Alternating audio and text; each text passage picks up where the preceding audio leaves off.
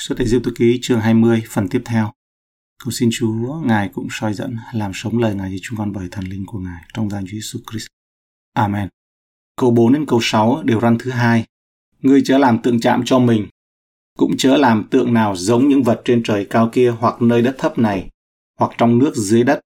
Ngươi chớ quỳ lại trước các hình tượng đó và cũng đừng hầu việc chúng nó. Vì ta là Jehovah Đức Đức Chúa Trời ngươi, tức là Đức Chúa Trời kỵ ta, Hễ ai ghét ta, ta sẽ nhân tội tổ phụ phạt lại con cháu đến ba bốn đời. Điều răn thứ hai không chỉ cấm thờ hình tượng mà liên quan đến các thần giả. Thần không phải là thần, nó trùng lập với điều răn thứ nhất. Và còn cấm tạo ra bất kỳ hình tượng nào để rồi à, chúng ta có khuynh hướng thờ phượng nó. Người chớ lại chớ quỳ cho các hình tượng đó, cũng đừng có hầu chúng nó. Một số người nói một cách máy móc ấy, để cấm bất kỳ hình thức nào đại diện của Chúa chẳng hạn như là bức tranh vẽ của Chúa Giêsu hoặc hình ảnh về chim bồ câu để đại diện cho Chúa Thánh Linh hoặc bất kỳ hình ảnh đại diện nào khác. Tuy nhiên, những người khác nhấn mạnh rằng trong việc tạo ra một hình ảnh sẽ có khả năng tôn thờ. Sau đó, khi nói về kinh nghiệm của Israel tại Sinai thì Môi-se viết trong ờ, phục truyền truyền luật lệ ký chương 4 câu 12 là từ trong lửa Đức Diêu Va phán cùng các ngươi. Các ngươi nghe một tiếng nói nhưng không thấy một hình trạng nào, chỉ nghe một giọng nói mà thôi. Điều này đã thiết lập một nguyên tắc rằng sự thờ phượng Đức Chúa Trời phải dựa trên ngôi lời, chứ không phải dựa trên hình ảnh. Và đừng có làm hình tượng giống như những vật trên trời cao kia, hoặc nơi đất thấp này hoặc trong nước dưới đất. Vào thời đó, cũng như ở chúng ta, sự thờ phượng được gắn chặt với hình ảnh. Những hình ảnh được lý tưởng hóa hoặc thậm chí là những hình ảnh trong tâm trí của con người. Đức Chúa Trời sẽ không cho phép chúng ta mô tả Ngài bằng bất kỳ hình ảnh nào như vậy và cũng không thay thế Ngài bằng một hình ảnh khác. Điều răn thứ hai không cấm tạo hình ảnh. Chính Đức Chúa Trời đã truyền lệnh cho dân Israel làm hình ảnh của cherubim. Trong suốt Egypto ký chương 25 câu 18, lại làm hai tượng cherubim bằng vàng rát mỏng để hai đầu nắp thi ân, hoặc là chương 26 câu 31. Ngươi hãy làm một bức màn bằng vải gai đậu mịn chỉ tím, đỏ điều, đỏ sậm, có theo những hình cherubim cực xảo nó cấm việc tạo ra các hình ảnh như một sự trợ giúp hoặc giúp đỡ để thờ phượng. Cái sự bào chữa đó là nhìn như vậy để cho nó tập trung ấy, cho nó dễ thờ phượng. Mà có lần tôi đã nghe người à, bên công giáo nói, nếu việc chế tạo cherubim được cho phép thì việc cấm hình tượng sẽ chỉ đề cập đến việc tạo ra các đồ vật trực tiếp của sự thờ phượng. Để duy trì sự tôn thờ hình ảnh của mình, Giáo hội Công giáo La Mã đã bỏ toàn bộ điều răn thứ hai này ra khỏi danh mục và do đó mất toàn bộ điều răn trong số 10 điều răn. Nhưng để giữ số lượng, họ đã chia điều răn thứ 10 thành ra làm hai. Trong răng chương 4 câu 24 thì nói rằng Chúa Giêsu giải thích lý do đằng sau điều răn thứ hai. Đức Chúa Trời là thần và những ai thờ phượng Ngài thì phải thờ phượng bằng thần linh và lẽ thật. Việc sử dụng hình ảnh và những thứ vật chất khác làm trọng tâm hoặc trợ giúp cho việc thờ phượng phủ nhận Đức Chúa Trời là ai, Ngài là thần và phủ nhận phương cách mà Ngài bảo chúng ta thờ phượng Ngài, đó là thờ phượng bằng thần linh và bằng lẽ thật. Phaolô nhắc nhở chúng ta về sự nguy hiểm và vô ích khi cố gắng biến Đức Chúa Trời thành hình ảnh tùy ý của chính mình. Họ tự xưng mình là khôn ngoan mà trở nên điên dại. Họ đã đổi vinh hiển của Đức Chúa Trời không hề hư nát lấy hình tượng của loài người hay hư nát hoặc của điểu, thú, côn trùng. Roma chương 1 câu 22 23. Vì ta là Jehovah Đức Chúa Trời ngươi, tức là Đức Chúa Trời kỵ tà. Đức Chúa Trời kỵ tà còn có nghĩa là ghen tương, tức là Ngài sẽ không chấp nhận thêm vào sự sống bất cứ điều gì. Sự sống đây là do Ngài ban cho. Chúng ta vừa hát bài trong cha là sự sống tôi đấy. Tức là sự sống mà Ngài ban cho chúng ta. Ngài là Đức Chúa Trời hằng sống, Chúa là Chúa của sự sống, thì Ngài ấy sẽ không chấp nhận thêm vào sự sống bất cứ điều gì. Ngài khẳng định chính Ngài là đấng tối cao và Ngài làm điều này là vì tình yêu sự kỵ tà hay là ghen tương của Đức Chúa Trời là tình yêu trong hành động. Ngài từ chối chia sẻ trái tim của con người với bất kỳ đối thủ nào, không phải vì Ngài ích kỷ và muốn chiếm tất cả chúng ta cho chính Ngài, nhưng vì Ngài biết rằng đời sống đạo đức của chúng ta phụ thuộc vào sự trung tín, sự trung thành, sự trung thủy của chúng ta với Ngài. Đức Chúa Trời không ghen tương với chúng ta, mà Ngài ghen tương vì chúng ta trích dẫn của Redpath. Hễ ai ghét ta, ta sẽ nhân tội tổ phụ phạt lại con cháu trải ba bốn đời. Điều này không có nghĩa là Đức Chúa Trời trừng phạt con người trực tiếp vì tội lỗi của tổ phụ họ, mà là cho những người ghét Ngài thôi. Nếu con cháu yêu mến Đức Chúa Trời, thì chúng sẽ không phạm phải tội ác mà tổ phụ của họ đã từng phạm. Điều này nó là mang tính chất ngụ ý. Nếu như mà những đứa trẻ bước theo bước của cha chúng ấy, thì sẽ ứng nghiệm giống như vậy. Tức là Chúa sẽ thăm phạt. Nhưng ấy, khi mà là một người công bình ở trong Chúa, thì mình không có phải sợ điều này. Chúng ta thấy trường hợp Cô-rê về sau ấy là có đảng phái Cô-rê đấy nổi loạn. Nhưng mà con cháu của Cô-rê là những người mà làm bài thi thiên vẫn còn được đọc cho đến ngày nay. Những đứa trẻ hay là con cái mà lặp lại tội lỗi của cha của chúng là bằng chứng về việc ghét Đức Chúa Trời. Vì vậy cho nên là cũng nhận sự trừng phạt thôi. Cái ý nó là như vậy chứ không phải là vơ đũa cả nắm. Tuy nhiên trọng tâm ở đây ấy là việc thờ hình tượng và điều này đề cập đến sự phán xét ở trên quy mô dân tộc. Những dân tộc mà từ bỏ Chúa sẽ bị phán xét và sự phán xét đó sẽ ảnh hưởng qua nhiều thế hệ. Câu 6 Và sẽ làm ơn đến ngàn đời cho những kẻ yêu mến ta và giữ các điều răn ta. Mọi người đều có thể nhận được lòng thương xót của Đức Chúa Trời nếu mà họ hướng về Ngài trong tình yêu và sự vâng lời. Điều răn thứ ba, câu 7. Ngươi chớ lấy danh Jehovah Đức Chúa Trời ngươi mà làm chơi. Bạn không được nhân danh Chúa là Đức Chúa Trời của mình một cách vô ích. Có ít nhất ba cách mà mạng lệnh này không được tuân theo. Thứ nhất đó là ngôn từ tục tĩu, dùng danh Chúa để báng bổ, chửi bới. Thứ hai là phù phiếm, sử dụng danh Chúa một cách hời hợt và ngu xuẩn. Thứ ba là đạo đức giả, tuyên xưng danh Đức Chúa Trời nhưng ấy, sống và hành động thì làm theo cách để Ngài bị mất uy tín, Ngài bị xấu danh. Chúa Giêsu đã truyền đạt ý tưởng về mạng lệnh này trong lời cầu nguyện của các môn đồ. Khi Ngài dạy chúng ta phải quan tâm, phải lưu ý đến sự thánh khiết của danh Đức Chúa Trời, xin danh Cha được thánh. Nó liên hệ đến cái việc mà đời sống của chúng ta đấy. Matthew chương 6 câu 9. Vì Đức Yêu Va chẳng cầm bằng vô tội kẻ nào lấy danh Ngài mà làm chơi. Sức mạnh của mạng lệnh này đã dẫn đến những truyền thống kỳ lạ trong dân tộc Do Thái. Một số đi đến những biện pháp cực đoan để tránh vi phạm mạng lệnh này, thậm chí từ chối viết ra chữ Đức Chúa Trời vì sợ rằng tờ giấy có thể bị phá hủy và vì vậy danh của Đức Chúa Trời được viết ra một cách vô ích. Câu 8. Hãy nhớ ngày nghỉ đặng làm nên ngày thánh. Ngươi hãy làm hết công việc mình trong 6 ngày. Nhưng đến ngày thứ bảy là ngày nghỉ của Jehovah Đức Chúa Trời ngươi. Trong ngày đó, ngươi, con trai, con gái, tôi trai tớ gái, súc vật của ngươi hoặc khách ngoại bang ở trong nhà ngươi đều chớ làm công việc chi hết. Điều răn là tôn trọng ngày thứ bảy như một ngày nghỉ không làm việc. Phần còn lại này dành cho toàn thể Israel, cho con trai, tôi tớ và người lạ, kể cả gia súc. Đây là một nguyên tắc quan trọng có thể dễ bị bỏ qua. Tại đây, Đức Chúa Trời đã tuyên bố về nhân đức, về phẩm giá tối thiểu, thiết yếu của những người yếu đuối như là phụ nữ, nô lệ và khách kiều ngụ và nói rằng họ có quyền được nghỉ ngơi như người dân Israel tự do. Đây chắc chắn là một quan niệm cấp tiến trong thế giới cổ đại thời bây giờ. Làm nên ngày thánh, Đức Chúa Trời truyền lệnh cho dân Israel và toàn thể nhân loại phải đảm bảo rằng có thời gian thiêng liêng trong đời sống họ, biệt riêng thời gian cho sự nghỉ ngơi. Theo truyền thống của họ, người Do Thái đã cẩn thận định lượng những gì họ nghĩ có thể và không thể làm trong ngày sa bát để giữ cho ngày đó là thánh. Chẳng hạn như trong Luca 6 câu 1 đến câu 2. Theo suy nghĩ của những người lãnh đạo tôn giáo Do Thái, các môn đồ, khi họ bứt bông lúa mì, đi trên cánh đồng bứt bông lúa mì, người Pharisee họ nhìn thấy. Thì môn đồ họ đã phạm bốn tội. Trong ngày sa bát mỗi khi mà họ bứt bông lúa mì rồi họ cắn và họ đưa lên miệng và ăn. Nó phải trải qua bốn bước. Khi mà đồ ăn đã vào miệng ấy, thì nó phải trải qua bốn bước. Là họ đã gặt. Cái tội là gặt này, tội là đập này, tội là chiết xuất này, rồi chuẩn bị thức ăn để đưa vào miệng. Đó là phạm bốn tội. Họ phân tích ra như vậy các giáo sĩ do thái cổ đại dạy rằng vào ngày sa bát một người không được mang thứ gì đó bằng tay phải hoặc tay trái ngang ngực hoặc trên vai nhưng người đó có thể xách thứ gì đó bằng mu bàn tay bàn chân hoặc là khuỷu tay hoặc trên tai tóc gấu áo hoặc trong giày hoặc dép Hoặc vào ngày sa bát, người Israel bị cấm thắt nút, ngoại trừ một người phụ nữ có thể thắt một nút trong áo choàng của mình.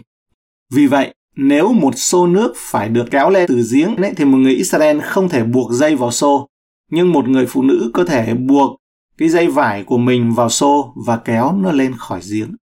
Ngày nay trong các ngôi nhà của người Do Thái, nếu tinh ý chúng ta sẽ thấy là trong ngày sa bát ấy thì đèn không tắt, rồi không được phép bật bếp, hoặc là công tắc vào ngày sa bát ấy, tức là không có bấm nút bất kỳ thứ gì. Thang máy cũng không bấm nút mà nó chạy liên tục, chạy lên, chạy xuống từng tầng một như vậy. Thậm chí lái xe cũng không được, vì khi lái xe ấy, là nổ máy nó là phải bật lửa buji, đốt xăng dầu mà ngày sa bát ấy là cấm đốt lửa.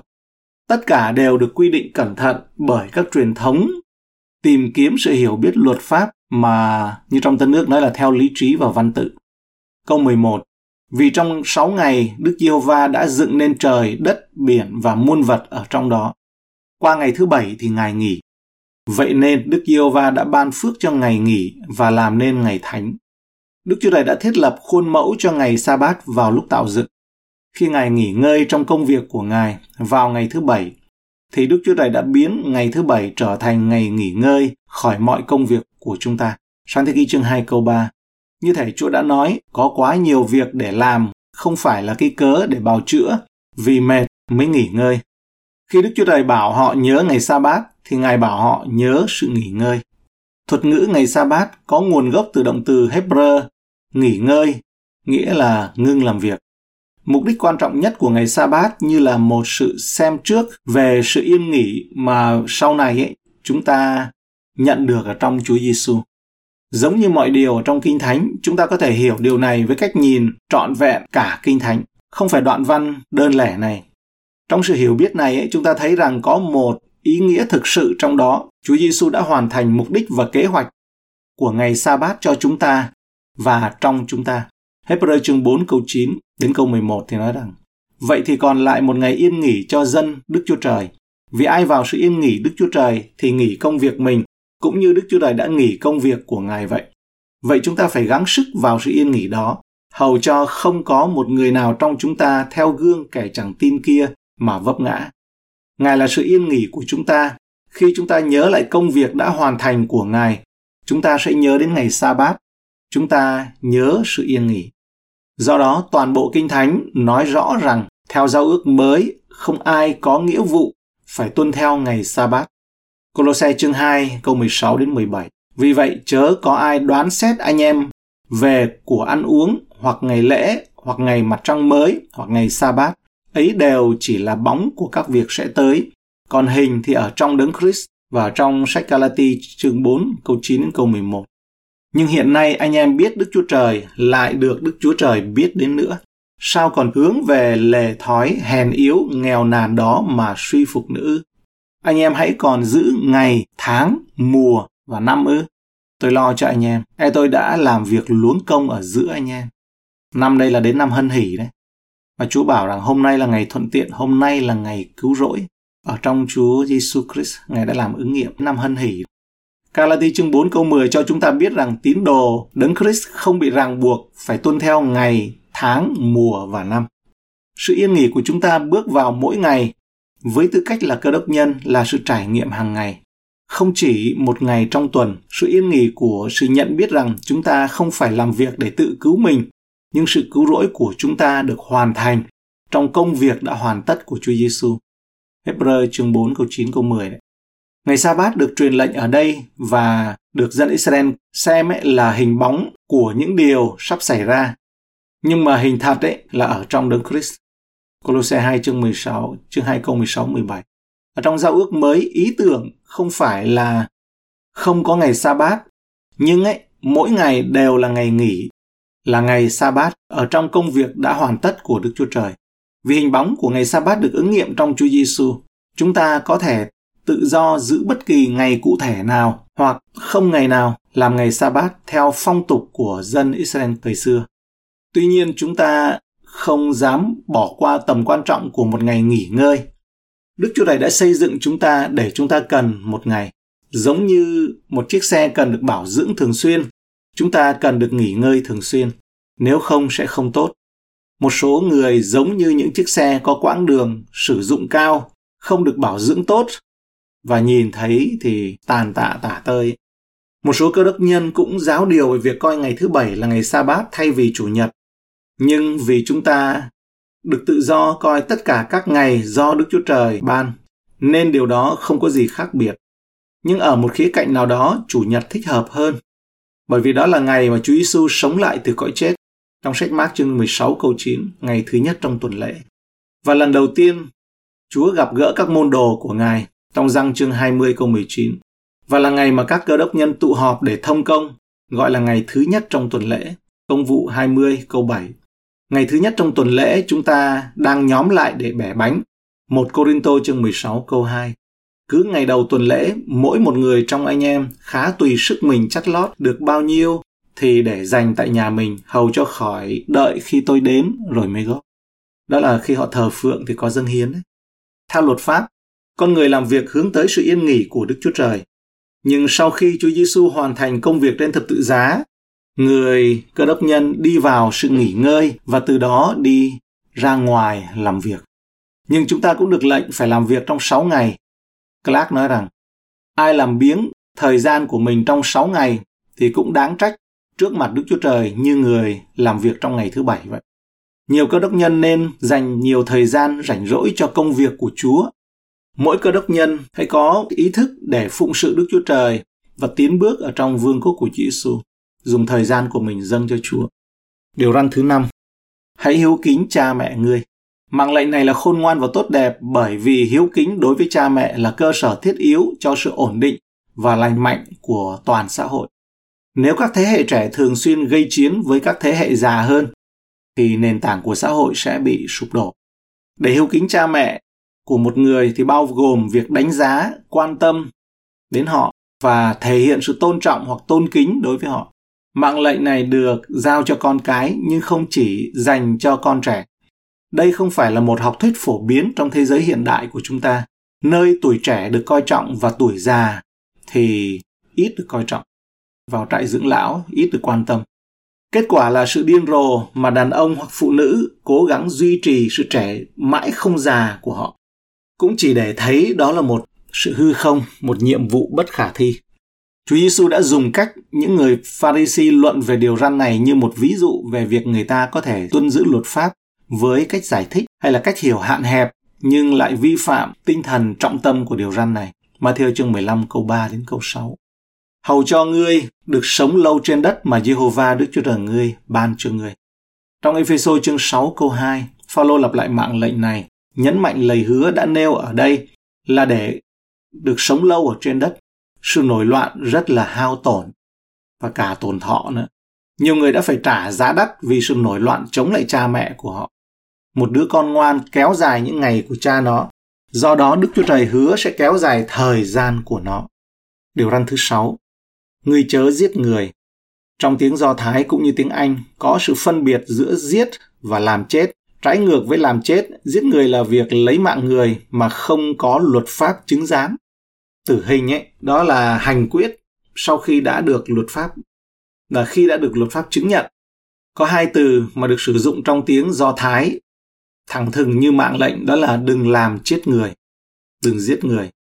Có sự khác biệt quan trọng này giải thích một cách người nào đó có thể lập luận về cách nhất quán về nguyên tắc tử hình hoặc là cấm giết người. Khi được thực hiện đúng cách ấy, thì hình phạt tử hình ấy là làm chết người mà có sự bảo trợ của luật pháp, hỗ trợ đứng sau. Chúa Giêsu đã giải thích cẩn thận trọng tâm của điều răn này. Ngài cho thấy điều đó cũng ngăn cấm chúng ta ghét người khác. Matthew chương 5 câu 21 22. Các ngươi có nghe lời phán cho người xưa rằng ngươi chớ giết ai, và rằng hễ ai giết người thì đáng bị tòa án xử đoán. Song ta phán cho các ngươi, hễ ai giận anh em mình thì đáng bị tòa án xử đoán. Ai mắng anh em mình rằng Raka thì đáng bị tòa công luận xử đoán. Ai mắng anh em mình là đồ điên thì đáng bị lửa địa ngục hình phạt.